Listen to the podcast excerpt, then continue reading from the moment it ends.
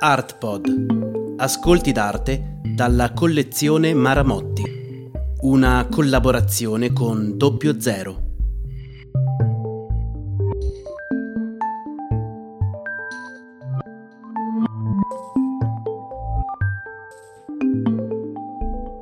Osvaldo Licini, Amalassunta 1, 1949.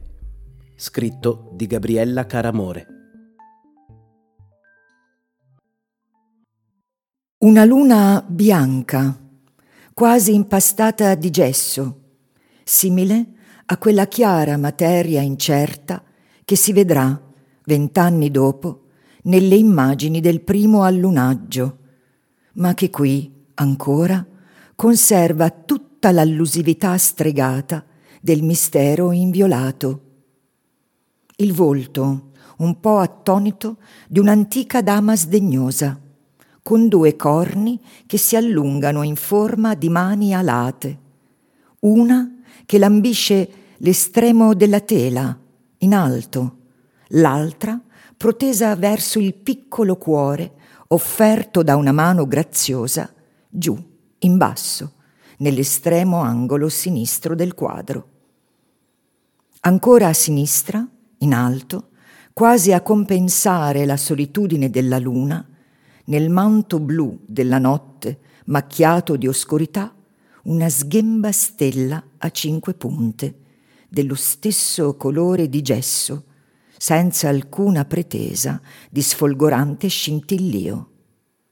Questa la Amalassunta 1, esposta per la prima volta alla Biennale di Venezia del 1950, assieme ad altre otto Amalassunte, quasi a inaugurare, dopo il lungo silenzio degli anni di guerra, un nuovo inizio nella pittura di Osvaldo Licini. I personaggi, le amalassunte, gli angeli ribelli, gli olandesi volanti, popolano ormai le sue visioni e le sue tele. Ritiratosi nella casa di famiglia di Monte Vidon Corrado, immersa nel quieto paesaggio marchigiano, la casa in cui era nato e dove era cresciuto, affidato alle cure del nonno, si lascia lavorare dai pensieri forti, nuovi, ribollenti. La sera, la notte, sostava a lungo sull'altana della casa a interrogare le profondità della terra e le vastità dei cieli i profili delle colline e il giallo e il verde dei campi, in ascolto del cuore umano e del cuore del mondo. Ed ecco sua compagna, la luna e gli angeli e le figure in volo. Ma perché quel nome, Amalassunta? Innumerevoli spiegazioni sono state fornite. C'è dentro quel nome la figlia del re ostrogoto Teodorico, per poco tempo anch'essa regina, come tutrice del figlio Alarico, presto assassinata nell'isola di Martana sul lago di Bolsena. Una regina che lo aveva incantato fin da bambino e poi certamente in quel nome vi è anche l'eco del dogma dell'assunzione, proclamato nel 1950. Il male, assieme all'assunta, è un chiasmo che non poteva non intrigare Licini, accanito nel cercare il lato nascosto delle cose. Ma alla fine, al di là di troppa filologia, è Licini stesso che svela l'intima essenza delle sue lune. Amalassunta è la luna nostra bella, garantita d'argento per l'eternità, personificata in poche parole, amica di ogni cuore, un poco stanco. Poche le parole per dirla, l'argento che buca la soglia dell'eterno, chinandosi sul cuore di chi è un poco stanco Anche Leopardi, su cui Licini aveva in mente un grande lavoro, nella sua Recanati, non molto lontana da Monte Vidon Corrado, osservava la luna, dietro le stesse colline, a dar luce agli stessi paesaggi, talvolta confidente e amica, tal'altra distante e muta, o ancora beffarda giudice della terra. Ma in una giovanile storia dell'astronomia la definisce capace di recar soccorso all'uomo che veglia e incapace di recar molestia all'uomo che riposa. Per entrambi un ponte di consolazione tra il terrestre e l'ignoto. Ma c'è qualcos'altro che sembra unire il poeta di Recanati e il pittore di Montevidon Corrado. Nelle tele e nei disegni del primo periodo, fino più o meno a tutti gli anni venti, con fedeltà pari a quella del suo amico Morandi verso le sue nature morte, Licini dipinge i paesaggi della sua terra. Colline, villaggi, scorci di paese marchigiani, un albero, un borgo, una casa, come la siepe leopardiana, profili che separano il contingente e l'immenso. In una seconda fase della sua ricerca, più o meno gli anni 30, Licini entra in dialettica con i movimenti surrealisti presenti in tutta Europa. Affascinato e attratto da varie forme di astrattismo, comincia a dubitare, come lui stesso scrive ad un amico, che un'altra realtà si nasconda dietro quella visibile delle cose.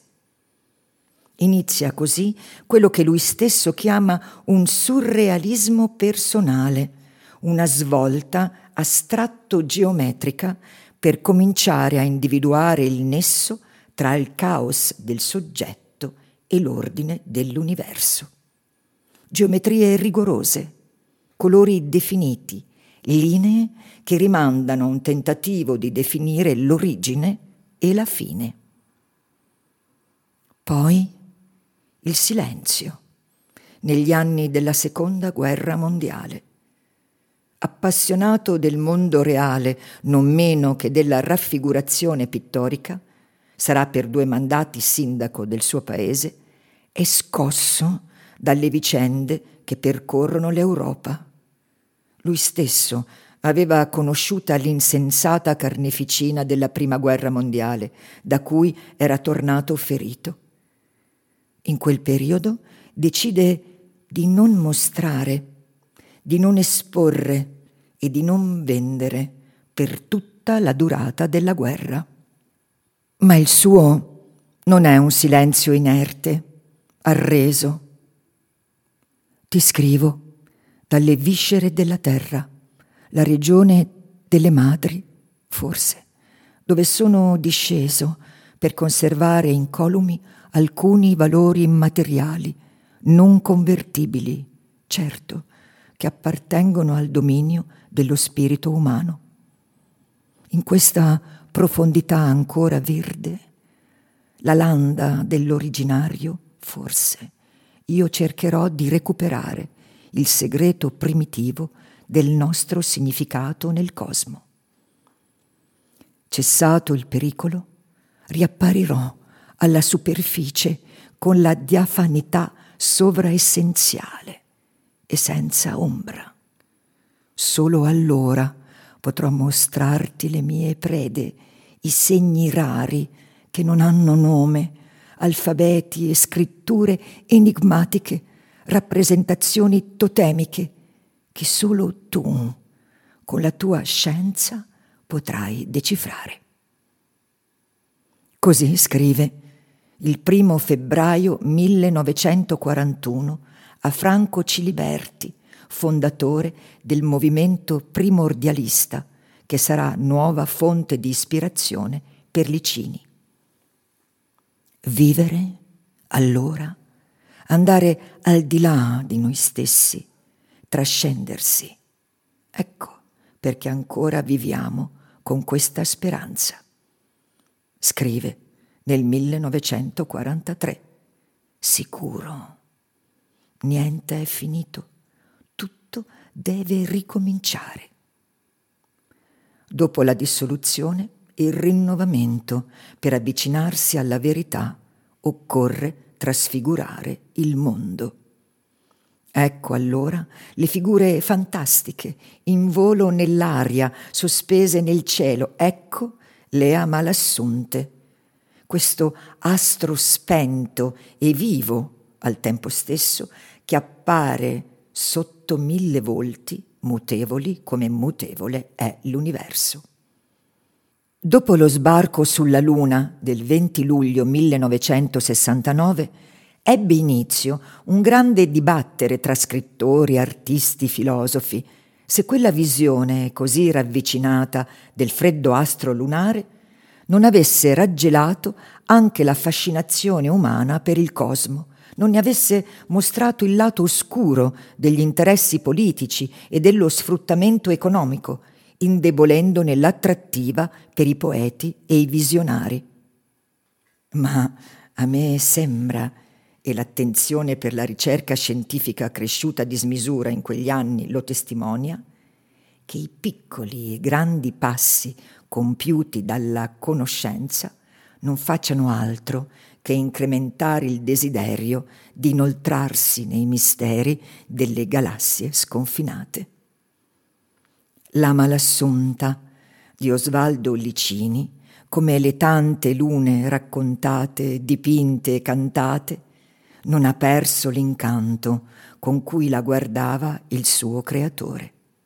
Al contrario, ci attira a sé nel desiderio di recuperare il segreto primitivo del nostro significato nel cosmo.